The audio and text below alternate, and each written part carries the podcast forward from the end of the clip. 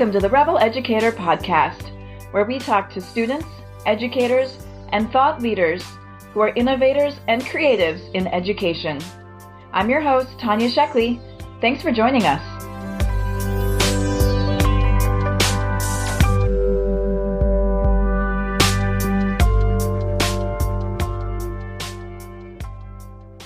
I'm here today with Dave Potter.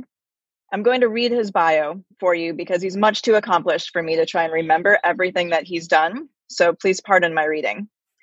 As a product of California public school system, Dave Potter is passionate about his state fulfilling its promise to provide all students with a world-class education. Dave's focus is supporting underserved communities through people-to-people exchanges and all forms of cross collaboration that make progress on the UN Sustainable Development Goals. Dave is fluent in strategic partnerships, purposeful storytelling, and building networks of learners with government, corporate, philanthropic, and education leaders worldwide. He has helped raise $40 million to support Northern California Sister Cities, National Security Language Initiative for Youth, the Kennedy Lugar Youth Exchange and Study Program, and numerous others exchange programs. For the past 25 years, Dave has helped expand the field of virtual exchange to build 21st century skills and foster compassion in K 12 education. Based in San Francisco, Dave has a BA in astrophysics from UC Berkeley and an MS in environmental systems, international development technology from Humboldt State University. So, thank you so much, Dave, for taking the time to chat with me today and to share your thoughts. What I wanted to start with was one of the big issues that I see as an employer, as an entrepreneur, and definitely as an educator is motivating students and motivating people to take action. And this is something that you've spent a lot of time working in and building cross cultural collaboration and helping students to connect to each other and take action in their world one of our graduate standards at Up Academy is influencing action. So, how do you take all the skills that you learn in your education and do something that makes a difference in the world with it? It's also one of your domains of the Global Education Project. So, can you talk a little bit about how you work with administrators and educators to support students in taking action in their lives and communities? Sure. And that is uh, of the domains, it's the fourth and probably the most important one and the most difficult one to work with county offices, school districts, teachers, communities around what that looks like and how that fits mm-hmm. in to a typical school day for teachers um, and students. So, what does action look like? We've done a really good job, I think, of after school programs that allow kids to explore whether it's music or athletics or maker spaces, uh, things like that. And I remember when I was younger, I was able to just wait for that final bell so I can actually do something, mostly with my hands, that was my choice, right? So I had agency over what that activity was going to be. I think that's a important idea, student agency right now and voice uh, voice and choice and, and what learning looks like, especially for middle and high school students, uh, but certainly starting earlier than that. And I think that's that's the big question right now in this pandemic is uh, where things are swirling around grades, reopening, um, not going. You know, the CSU system is now not going to convene on on. It's going to be online, right? So there's that sent signal um, to higher ed in California and all the K 12 students as well. And parents, like, what's the value of learning right now and how do we measure it? And those conversations had been going on for a while, but now they're right there. And I think uh, a lot of the work I've done and a lot of people I talk to, it there is a recognition that we need to be not just empowering youth, but partners with our children in designing learning and teaching how we teach with them. And I think that that seems to be underlining everything that I talk about now uh, with my team at the California Global Education Project, with district and county leaders, with others in the field of education, trying to support school districts and state agencies to have a plan to go back. And a lot of the plans are, you know, focusing on the technical testing, wearing masks, mm-hmm. things like that. Um, but there's a very deep sense of is this the time now that we ask our kids what they want when they go back? That's a conversation I'm having with my teens. And that's where I think the really interesting conversations are right now with lots of things going on. Yesterday's budget, uh, the California state budget decreases funding, including for a lot of the work that we do for teacher support in California. Funds for special education are being preserved, but that's about it. And then are we having this conversation with the students right now? Like when we go back, we're going to have less funding for this this. What's your priority? What do you want to want to have? What do you want to see? We have a census, we have an election coming up. Um, the state of California is trying to prepare more civically minded youth right now. And we saw that with the environmental strikes, the climate strikes the kids were doing. So there's this activism coming up. How do we feed that? And again, it, it always comes back to me. It's like, are we ready to ask, especially high school students, but middle school students, like, what do you want when we go back?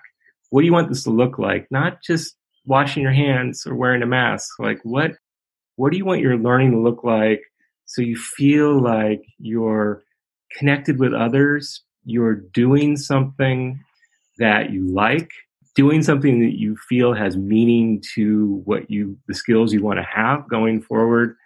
And as you say, right, what, what action do you want to take as a thoughtful, educated citizen to help us and your families and your communities uh, kind of emerge from this crisis um, and go forward um, with a sense of connection, uh, especially to community. I think that's important. I think you mentioned social learning is very social.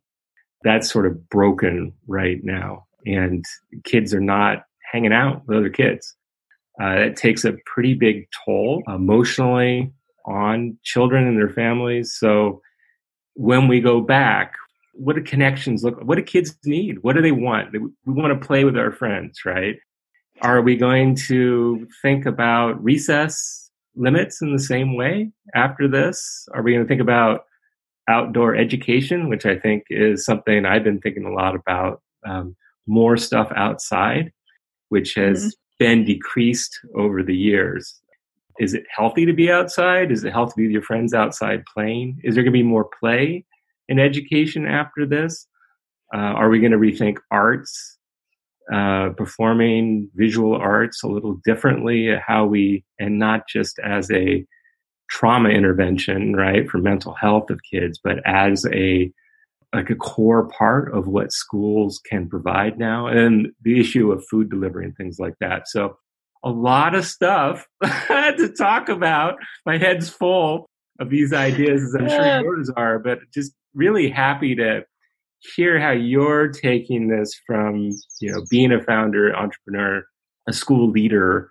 You have to work with parents and students. So what are you hearing in from your community about what teaching and learning is going to look like? Um, i think i'm hearing a lot of the same questions that you have and we're we're in a little bit of a unique spot in that we are a newer school being in our second year of operation. It's been a wild two years to be a startup for sure. Um, but we're also very focused on progressive education and supporting learners where they are already. And that's a piece of what we do. And because it's worked so well for us over the last couple of years, it's part of my excitement in having these conversations with how that can be translated into other schools and part of what I'm hearing from you is there's this bucket of wants and this bucket of needs. And a lot of what I'm hearing from chatter from school districts and from parents is how do we fill what the students need? Uh, but I think it's a really interesting take to actually go to the students and say, hey, what do you guys want? What does this look like? Um, and if we are going to do more of a hybrid model, if it's going to be part time two days a week or part time half days, how can we especially in into high school how can we incorporate some of those college level classes and dual learning or internships or other experiences and those doing things versus just learning things and really really start to reimagine what the education day looks like? You know are we stuck to 6 hours in the classroom? For me as an elementary educator a lot of that's for parent convenience do they need to be in school 6 hours a day probably not for learning but it is social and it's social emotional learning and it's developing how to work in a group and it's developing collaboration skills and all of these other things that do just take time together to be able to create. Um, but as you get older, you know, what does school look like and what should it look like? Um, and you had mentioned currently one of the most difficult things is to incorporate those taking action pieces to get students actually doing something in the classroom. Why do you think that's been so difficult up to this point for educators and for educational systems to incorporate? Um, there's a bit of a tradition of um, measurement. Uh, it's hard to measure uh, the impact of a, an action project by kids. Uh-huh. And it's a little easier to measure standardized tests in terms of reading, math literacy, history, social science, things like that. So we need to have accountability and measurement, but we haven't designed measurements that I think capture a lot of the learning that happens with action projects. Um, and that sort of assessment is possible. We, it's just hard to do on scale for a system's current system we have. I think that's part of it. A little bit of a little bit of not trusting kids to do something that is going to be within the parameters of acceptable. I mean, it's, and I understand that as a parent, right? You want to, you want to set some boundaries for young people, right? But there's just not as many opportunities within the school day with what these prescribed curriculum is, is to give these really hands-on action projects which don't fit necessarily in a an hour or a multi-hour block within a, a, a school day, right? So um, project based learning or projects in general or taking action could be over a period of time. It could be with students not in your age cohort. It could involve intergenerational project learning, community based work, and that can happen over time in places that are not the school. So you have all these aspects of learning that are not within the school, that are out of the control of the educators in the school and they're not measurable. And you put all that together, it can be really frustrating. Um, I, I found athletics and other things to be awesome places to learn about everything, but they weren't measured. They were, you know, they were, uh, except for applause. If you did it right, athletics is a place where it's acceptable, but you, you can't really measure the learning coming out of a lot of sports teams. Um, but I find it, and I still find it, extremely helpful for all the different types of learning I do. And it gives me perspective of how to work with teachers by being on sports teams. Um, and I, I think that's just one example of how that doesn't quite fit in the, the take action. Is take action in the global competence sense that we use in our domain is is not necessarily activism on social media or making a post or doing a march. You know, it's it's understanding sort of your sense in the world and how you want to be a citizen going forward. So it's not just a one-off. Um, it's it's a disposition of wanting to be thoughtful about how you're going to present yourself to the world and work with people in it to make things better over time um, and we're just, I don't think our school system is particularly good at longitudinal assessment of mm-hmm. teaching and learning outside of very small bits of um, pedagogy. And there's just a whole big world of, of learning that's out there. Like, what at home in your community, you're out, you're doing stuff.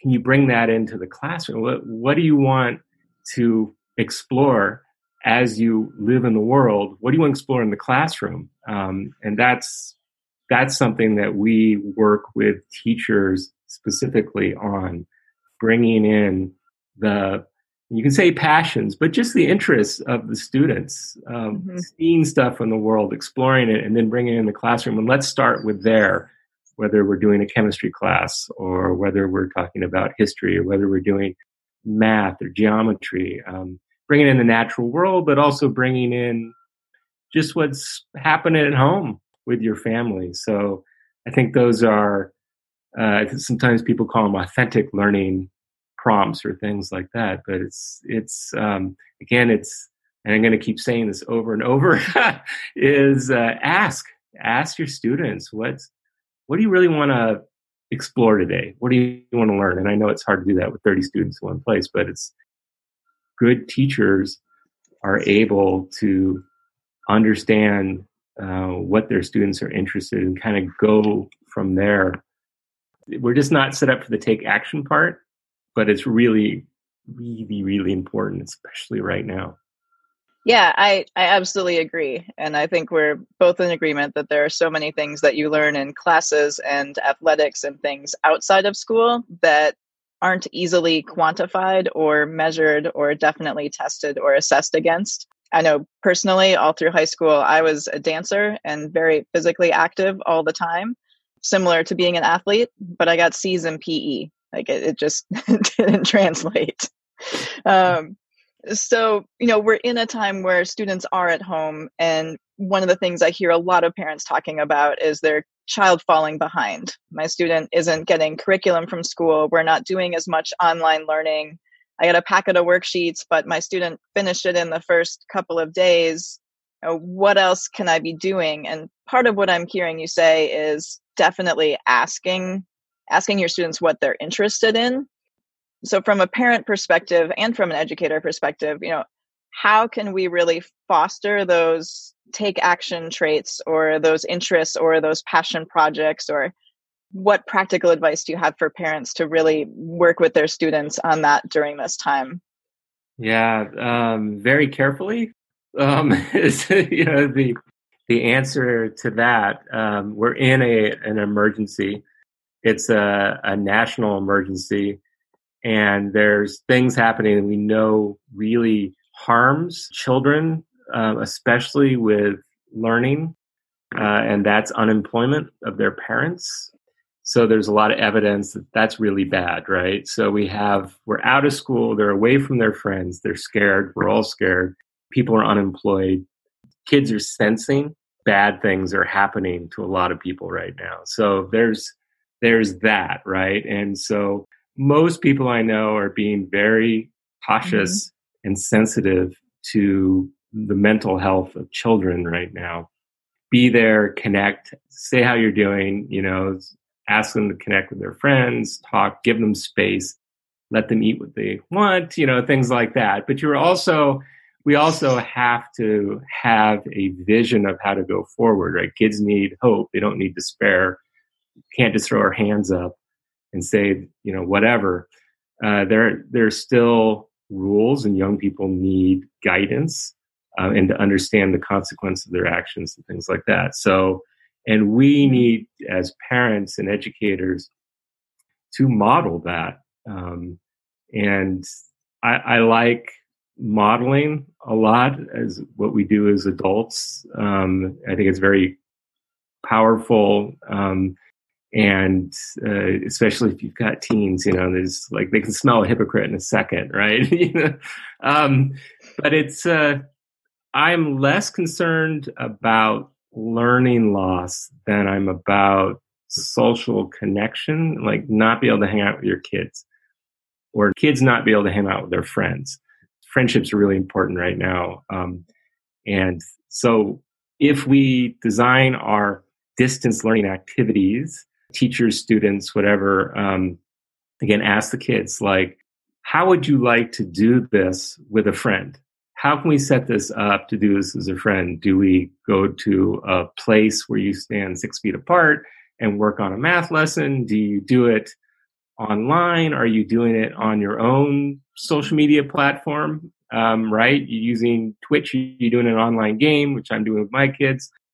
So that ask them what's the best way and try to direct them towards being social in their learning i think is explore different ways to do that it's not easy. Schools are just such an important community center right? And we we need to get back to that as soon as possible. Mm-hmm. meanwhile um, i'm less worried about the learning loss. I have older children now so if you have younger kids especially in disadvantaged situations, having trouble with reading and writing and basic math literacy, then it's, a slightly different conversation. Parents with special needs kids, right? Um, need a little extra help. So I don't know the answer as much as the this general feeling that whatever we design that connects kids to each other one way or another is a key thing we can do right now as educators and parents more than I think trying to do direct instruction through distance learning. You can do some, a lot of teachers we work in are checking in, but half their students or more not coming back. They're not opening up their Zoom, let alone their packets that the younger ones got, right? It's just, there's a lot of um, attrition right now. So teachers trying to check in maybe once or twice a week. Um, and a lot of the schools, teachers I'm talking to, um, parents can try to set up what play dates in one form or another, I think is probably the most important thing. Um, but I defer to mental health professionals on that one. Uh, that that feels like my that would be my advice yeah no that's great. I mean it's it's really important to remember our kids emotional health and social health and understand that if we're lucky enough to be in a place where we are employed and aren't concerned right now that's not true of all of our children's friends and definitely not true of everyone that we generally interact with. And so it is really important to remember that we have to build that that base of having a solid relationship and having safety and having security before students can even begin to learn. And it is so social. School is a social place, it's a community building place, it's a place where students get to talk to other adults and people in authority and share ideas and gain educational knowledge, but also just knowledge of being human and collaborating and connection with others. And we're missing all of that right now. And it, it's one of the questions that i keep getting about fall is if we're still in a virtual learning environment and we're going into new classes like this year we had the advantage of students having known their teachers and known the rest of their classmates for two-thirds of the year before the year quit. But next year as we're starting school it could be new students new cohorts new teachers. And for a lot of places and for a lot of families, even if schools do go back, there are a number of families who are not comfortable going back, who have their own health issues in the house or live with elderly grandparents in the home or just don't feel safe. And so there's going to be a number of classrooms popping up where they don't have that prior relationship. So I think what I'm hearing you say is really just talk and connect with the kids and see how they want to build those relationships and how they want to work together but definitely making sure that we make time to build those interpersonal relationships whether it's virtually or in person yeah and we're we're going to have the we're to have kids who don't want to talk about what's happening in their home yeah um, so there, there's that and there are going to be parents who uh, I was just reading about uh, Israel's attempt to reopen schools last week, and they only had 60% of the parents were just scared. They don't mm-hmm. know, right? So it's there's relationships, there's trust, there's feeling safe for parents, um, and some of it depends on the procedures we set up. Uh, the CDC has how to reopen your school guidelines, but they're very broad. And mm-hmm. each of the thousand school districts in California will decide on their own.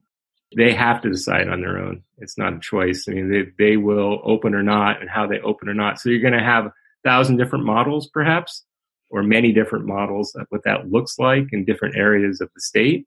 Yeah. Uh, so that's that's going to be chaos, but it's also good data of what works and not in different situations. So if these districts share what's happening well um, across the districts, then different types of demographic and rural urban districts will find each other and hopefully help each other be able to do that.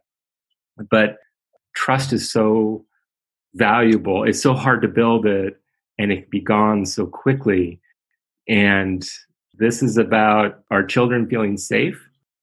And that is, they feel safe with their friends again. And I think they'll feel mm-hmm. safer if we ask them um, not just how they're doing, but what what what do they want learning the school experience or the learning experience, education experience to look like? What would be their ultimate day? What would be like the coolest thing they could do? Work on a project for two months. Um, this might be the time where more project based learning or competency based learning gets tried out in different districts most districts have been pretty resistant to project based learning, uh, despite the Buck Institute trying for a long, long time, um, and many others to do that.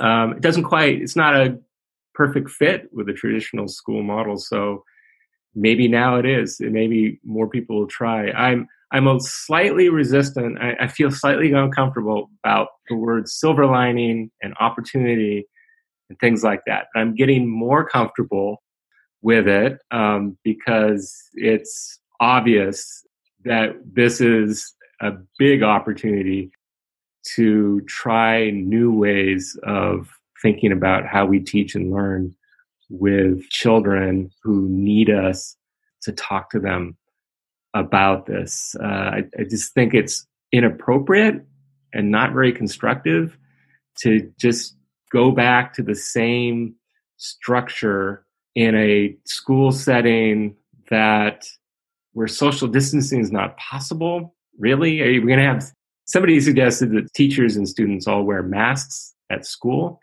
And i i just don't see that um, i just don't see that happening for especially in primary level schools. Are, are kids going to wear the mask the whole day? Are, are high school students going to do that right and I think that the the design of how we use classrooms and hallways in the school setting is um, we're going to have to be redesigned. And I think the best partners for doing that um, will include kids.